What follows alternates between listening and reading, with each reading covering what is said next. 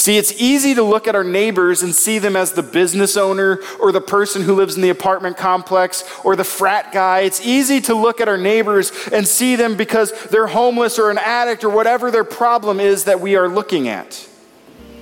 And when we look at them according to the lens of what they offer to us or what we perceive about them, we miss the point altogether.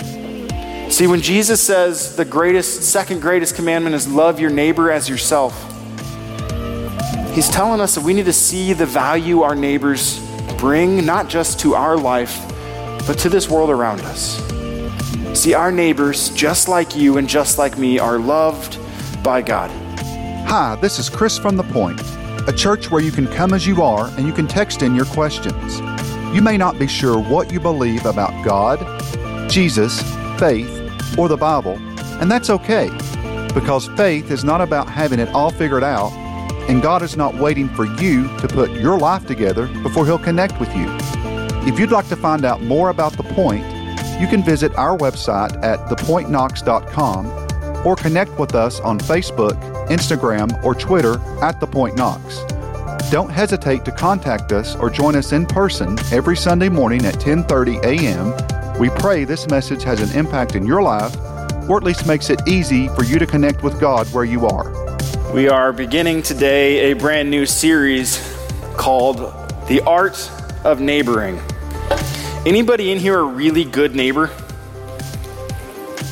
I often fail at that. In fact, I have nicknames for some of my neighbors based entirely on the things I've observed them doing that uh, probably would not be very nice to actually call them. And I know I should change that, so I only use them for myself. I'm like, oh, there's so and so over there, right? We as Americans are really terrible at loving our neighbors. But this is what Jesus calls us to do. This is what we're commanded to do in Scripture as people who follow God is to love our neighbors. So, how do we do that? Over the course of the next couple of weeks, we are going to be diving in to say, what does it look like for us as a community to love our neighbors? Not just here in a new space, in a new location where we physically have new neighbors, but to love our neighbors where we already live and work and play. How do we love our neighbors wherever we are? So, when it comes to thinking of love and the best way to love other people, what book of the Bible stands out for you? Feel free to shout them out. I'll listen.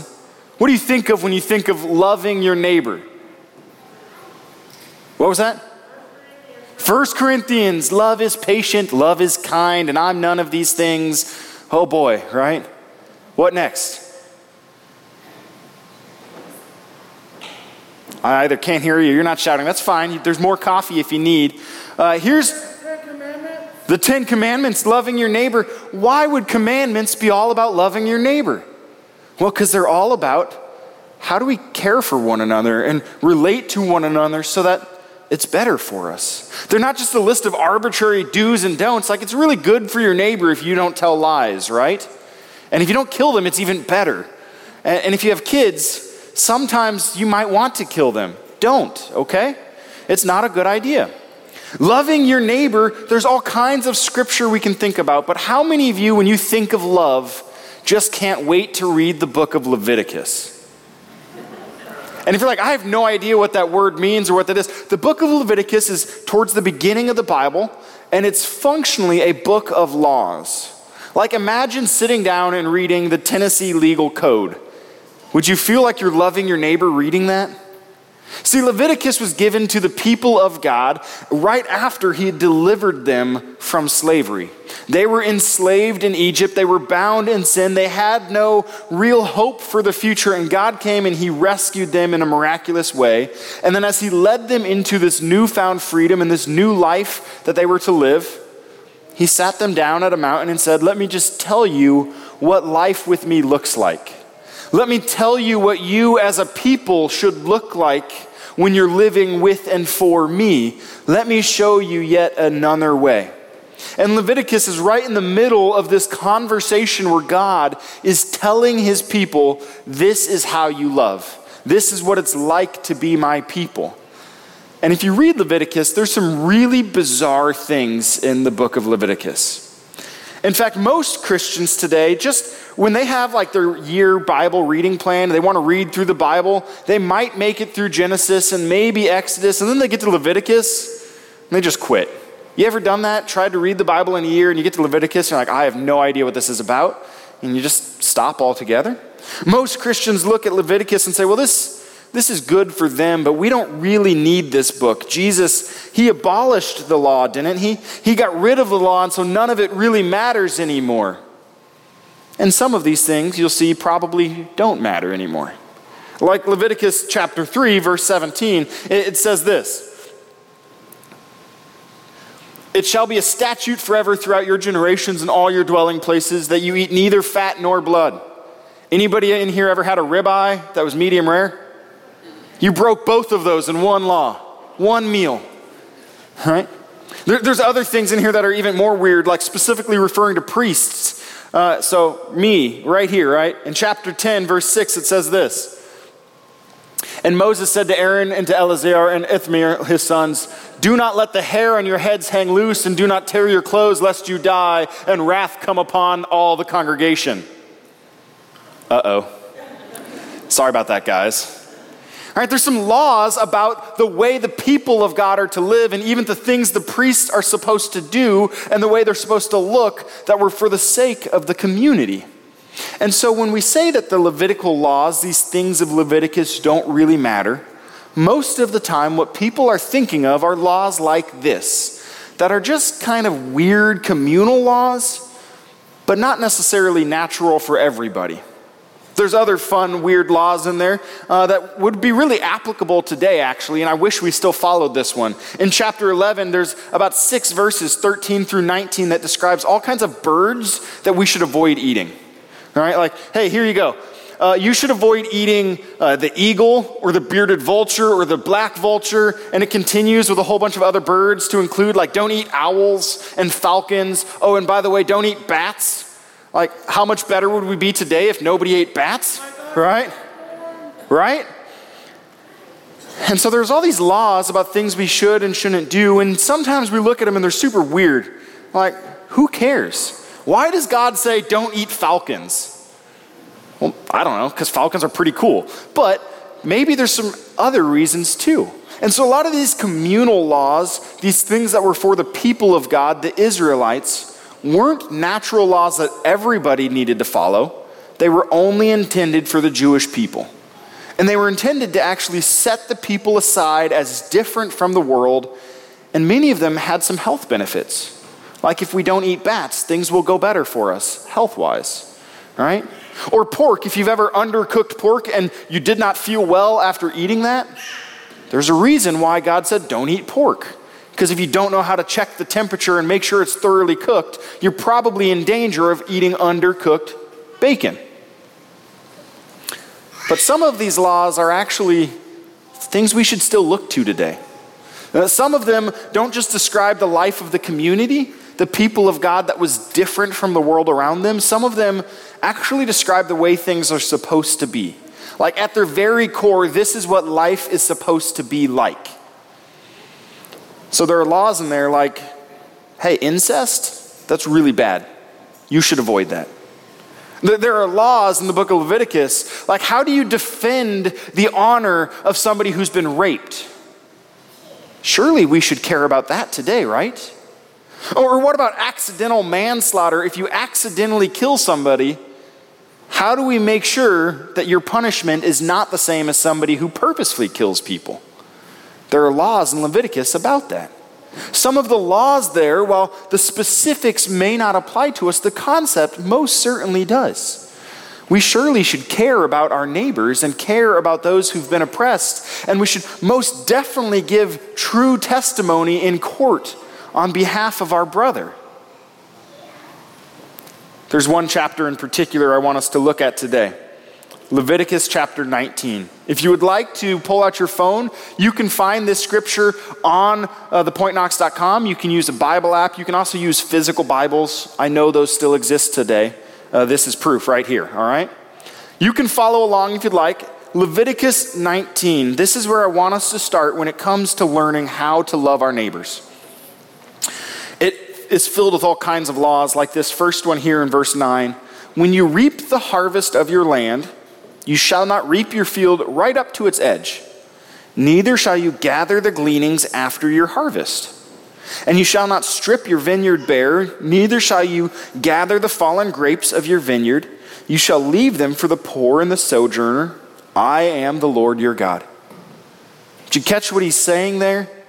When you go out to harvest, to bring in your wealth, when you go out to bring in your source of living, when you go out to bring in your very substance, hey, leave a little bit for those who are poor and those who are travelers, foreigners, who don't have their own land, their own way to provide. Leave a little bit to care for others. Sounds like a pretty good law, right? Then he continues You shall not steal. You shall not deal falsely. You shall not lie to one another. You shall not swear by not my name falsely and so profane the name of your God. I am the Lord. If we want to love our neighbor, it certainly makes sense to say, hey, let's be honest people, right? Let's be people filled with integrity that care about the poor and about those who are traveling and immigrants, those who don't have a home of their own. Let's be people who care honestly. And it continues You shall not oppress your neighbor or rob him. The wages of a hired servant shall not remain with you all night until the morning. You shall not curse the deaf or put a stumbling block before the blind, but you shall fear your God. I am the Lord. Seems to make sense, right? Treat others kindly, be good to them. If they've earned a wage, pay them. Imagine how different our community would look like just if we stopped with these few here. And we just started to say, of everything we earn, we're going to save a portion for those who have nothing. Would our community look a lot different? Or what if we said, of everything we have, we're going to save a portion for those who maybe are traveling and don't have a place to call home? Or, you know, we're just going to be filled with integrity. And it might cost me a little bit, but I'll do the right thing no matter what. Wouldn't Knoxville be better if we lived according to this law? And then it continues. Verse 15 You shall do no injustice in court. You shall not be partial to the poor or defer to the great, but in righteousness you sh- shall you judge your neighbor. You shall not go around as a slanderer among your people, and you shall not stand up against the life of your neighbor. I am the Lord your God. I love that refrain, I am the Lord. I am the Lord, over and over again. He says, This is the way you should be as a people. I am the Lord. And I kind of wonder if we were to translate this today, if it would sound a little bit like this like, You shall not oppress your neighbor or rob him. Did I stutter? Right? You shall not oppress your neighbor or rob him. This is the way. God's just like, Look, I'm God. I can say whatever I want. And what I'm saying is, care about others. Love them. Be good to them. Treat them as you wish to be treated. Then he goes on. Verse 17 You shall not hate your brother in your heart, but you shall reason frankly with your neighbor, lest you incur sin because of him. Anybody have a neighbor you just can't stand? Don't name them, all right? You have that neighbor who just seems to always find a way to get on your nerves. Maybe they're just terrible at mowing their grass and it drives you nuts. Or they just mow like two feet into your yard and you don't like the way it looks. Or all kinds of silly reasons we get mad at our neighbors. It says, look, you should not uh, hate your neighbor and your, your brother in your heart, but you should reason frankly with your neighbor, lest you incur sin because of him. He goes on, You shall not take vengeance or bear a grudge against the sons of your own people, but you shall love your neighbor as yourself.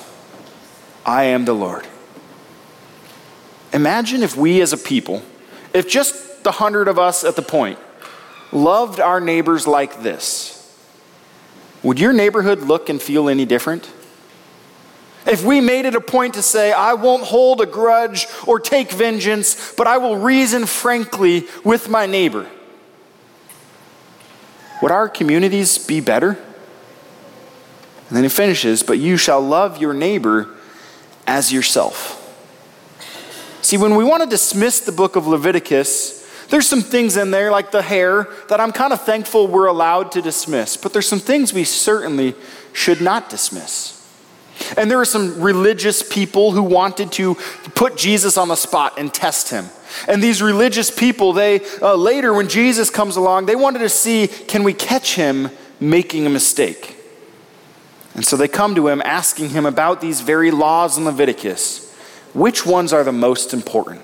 What do we really need to follow? What do we really need to listen to, Jesus? So here's what it says. In chapter 22 of the book of Matthew, beginning in verse 34.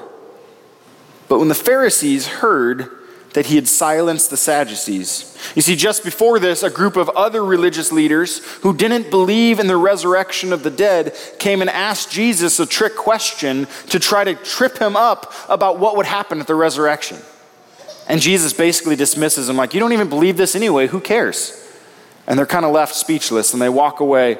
And after this, now this another, another group of leaders is like, well, maybe it's our turn to trick Jesus. These things he's saying, I just don't like them. They don't fit with my worldview. Maybe I can find something different, a different meaning. So they come and they ask him.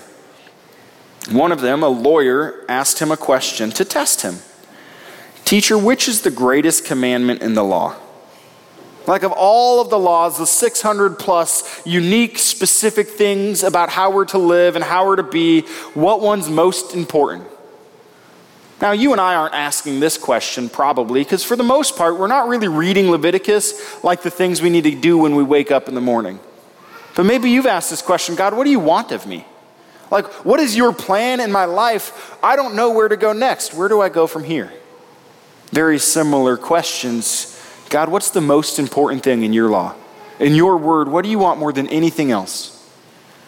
And Jesus, he replies, he says this You shall love the Lord your God with all your heart, with all your soul, and with all your mind. This is the great and first commandment. This is not saying like your heart, your soul, and your mind like three separate parts, but this was thought of as the entirety of the human existence is heart, soul, and mind. Look, in everything that you are, love God. That's the most important thing. But then there's a second great commandment. He continues, and the second is like it you shall love your neighbor as yourself. See, Jesus didn't come just to fulfill the law and then abolish it. He actually came to fulfill it that we can live it to its fullest, freest sense. You see, because if we love God fully with everything else, the natural overflow of that is to then begin to love the people who God loves, which would be your neighbors, you and me. The natural result of loving God is we begin to love others differently.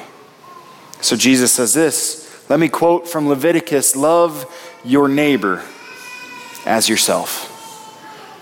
He continues and he says, On these two commandments depend all the law and the prophets. Everything of God in the Old Testament, everything you can read of God in the New Testament, the whole Bible can be summed up in these two things love God, love others. That's it. Now, because we live in a culture that doesn't always understand love, over the next several weeks, we're going to unpack some of what that means to love others. And one of the weeks is how do we love others when we have to have the really hard conversation. You know, the conversation where things aren't good and we know they're not good and we don't want to tell them they're not good because we're afraid that feels unloving. Sometimes love requires us to say and do really hard things. But sometimes it's a lot simpler than that. In fact, most of the time, our love doesn't require us to say and do really, really hard things. Most of the time, it's super simple. And so that's what we're going to look at today uh, a few practical ways you can begin to love your neighbor today and tomorrow and whatever number of days remain for you. Some really simple ways we do this. Now, we are in a brand new neighborhood as a church, and I have kind of taken it on myself. I want to get to know the neighbors. And we have some neighbors that are in all kinds of different walks of life. And because over the last couple weeks I've met a few of them, I wanted to introduce you to a couple of them. Now, they're not here in person, so you'll have to actually like do the work of getting to know them. Uh, some of them are here in person, but I just want to share with you some of my experience in this neighborhood in the last couple of weeks. So across the street, there's a toy and comic store, and they sell those like pop figureheads, right? I've never really been into them, but apparently they're a really big deal.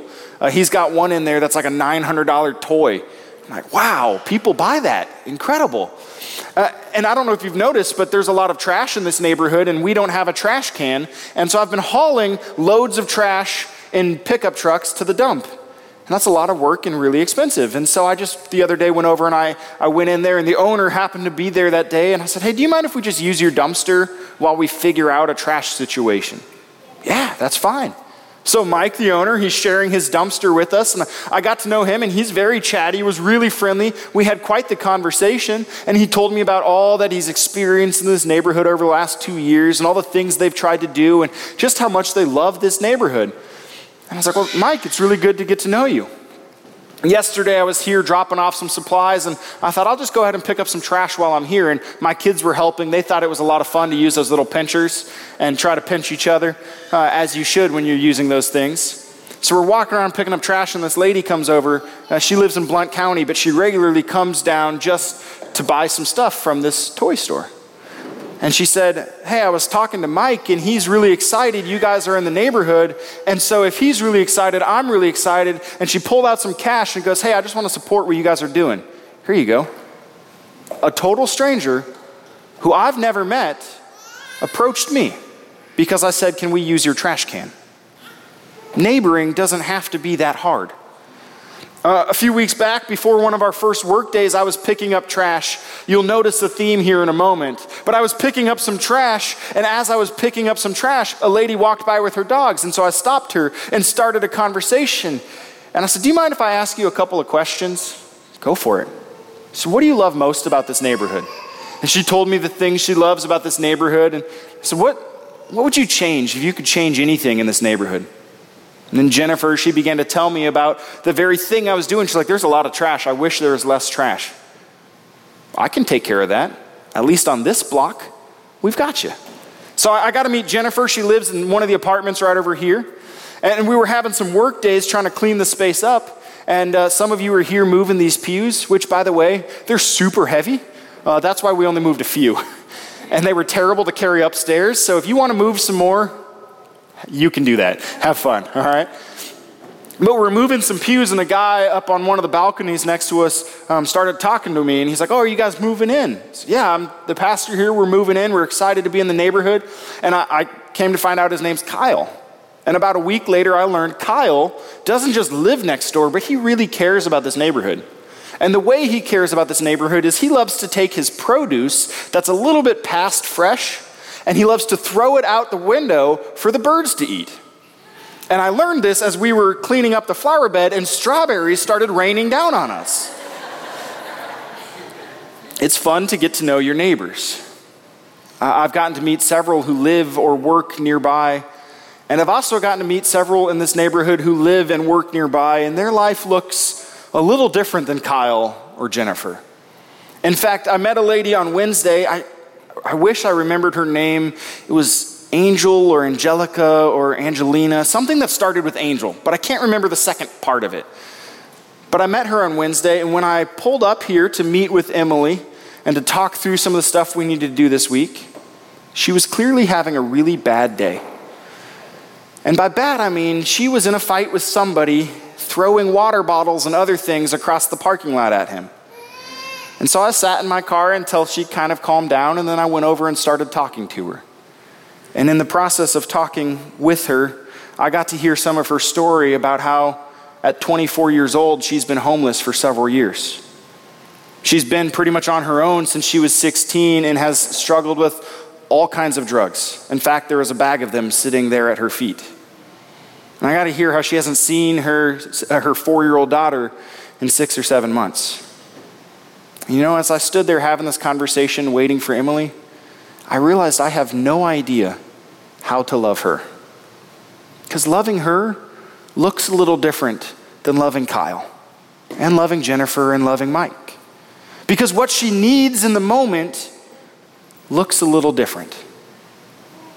And I know you have neighbors, some of whom are really easy to love and a lot of fun, and some of whom are probably hurting and going through some pain in life, and you're just left going, I don't know what to do to help. I don't know how to love. So, these are three really simple things you and I can begin doing to love our neighbors. You see, the truth is, according to a study that came out last fall, last August, at the same time all this Mr. Rogers documentary and movies and stuff was coming out, there's a study of how well do Americans know their neighbors. And 57% of Americans only know some of their neighbors. Like only a few of them. I don't know all of my neighbors. And then on top of that, of those who know some of their neighbors, 58% of Americans said they never get together and hang out with their neighbors for any reason. We as people in America are really bad at getting to know others. And we're really bad at taking that first step and saying, I want to get to know you. And here's a perfect example. Do you have somebody in your life that you have known for like four or five years or longer and you can't remember their name? And you don't want to like say, I don't know your name, because you're past the point where you should definitely know their name, right? And you're definitely past the point where you should have asked a long time ago. So now every time you talk to them, you're like, hey, how's it going? Friend? Buddy? Right? You just like work around their name. Or here's, I'm going to let you in on a little secret. Here's a trick that I use.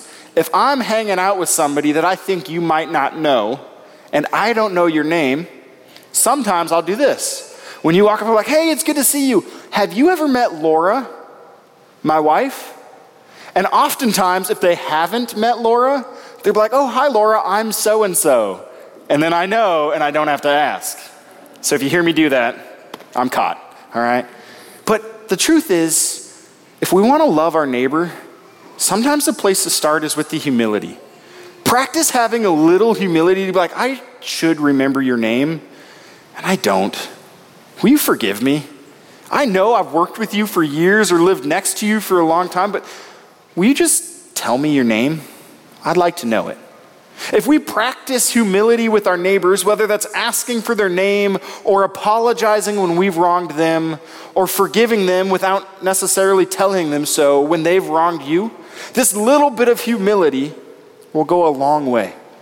Humility is not thinking less of yourself, it's thinking of yourself less. It's saying, I know that you matter, and I haven't made that a priority. Will you help me make you a priority? Now, church, imagine if we did this, had this kind of humility to ask one another names all the time. Imagine if we had the humility to say, Look, I have sat next to you in church for years. I have no idea who you are. What kind of a community could we be then? So, if we want to love our neighbor, we have to start by practicing humility. Next, we need to do a tangible good. Maybe you've heard me say it a few times. I've been picking up trash because there's a lot. And it's an easy thing to do that visibly makes a difference. And so, if you would like to join me in getting to know our neighbors for the next several weeks, every Thursday at 9 a.m., I'm going to pick up trash. Why Thursday at 9 a.m.? Why not? Right? So, if you can't make it at Thursday at 9 a.m. and you want to just come pick up trash around the neighborhood another time, let me know and I'll give you the little pickers and the trash can. And if I can be here, great. If not, have fun on your own getting to know the neighbors. But you don't have to pick up trash to get to know the neighbors. What can you do in your neighborhood that would make a difference for somebody? Maybe it's wheel their trash can back to the house. Maybe it's knock on their door and deliver some bread or some cookies, or just simply knock and ask, hey, is there any way that I can help you? Is there anything you need? Or maybe when you're having that rare conversation and you hear them say something where they're hurting, the tangible good you can do is say, that sounds really tough. If you need someone to listen, I'm here for you which doesn't cost you anything except a little bit of time and maybe some pride. Third, so we can practice humility, we can do a tangible good. And third, we, if we want to love our neighbor, we need to begin to see their value. See, it's easy to look at our neighbors and see them as the business owner or the person who lives in the apartment complex or the frat guy. It's easy to look at our neighbors and see them because they're homeless or an addict or whatever their problem is that we are looking at. And when we look at them according to the lens of what they offer to us or what we perceive about them, we miss the point altogether. See, when Jesus says the greatest, second greatest commandment is love your neighbor as yourself, he's telling us that we need to see the value our neighbors bring, not just to our life, but to this world around us. See, our neighbors, just like you and just like me, are loved by God. They are children of God whom He cares about greatly. Whether they're super wealthy or really poor, it doesn't matter. He loves them both. And when we begin to see their value as loved children who are broken and hurting in some capacity, we can begin to love them as children who are broken and hurting in some capacity. And we can look past those things they've done that have wronged us. So, how can I show you Jesus more today than I did yesterday? Like that video said, Jesus later changed this. Don't just love as you love yourself, but love as he has loved us. For us to get to know our neighbors and to be good neighbors, we have to be willing to give up something, to walk away from our comfort and our secluded little corner of our, our land, our secluded little life, and we have to begin to say, I think you matter. So let me make you a priority today and tomorrow and every day. And who knows, maybe when we begin to love our neighbors, our neighbors will begin to love us. And everything will be a little bit better all around. Will you join me in prayer? Heavenly Father, we thank you that you have sent your Son, not to abolish the law, but to fulfill it. That when we fail to love our neighbor, you have first loved us. When we fail to be honest or humble or to serve or to give, God, you have first given to us. God, we thank you that you're not waiting for us to get it all right and fixed, but each and every day you're pouring out more and more grace and love and kindness and truth. Help us, God, to see this grace and to see the value you have given to our neighbors who live next door or across the street. Those who own businesses and those who are just passing by, help us to see the value that you have for other people. And may we begin to love. Love like you. And God, I pray that as we love our neighbors, your love would be made that much more real for us. Thank you, God, for this gift of life and of love and the invitation to join you in the work that you're doing. May we take that invitation today and follow you wherever that may lead. We pray this all in Jesus' name. Amen.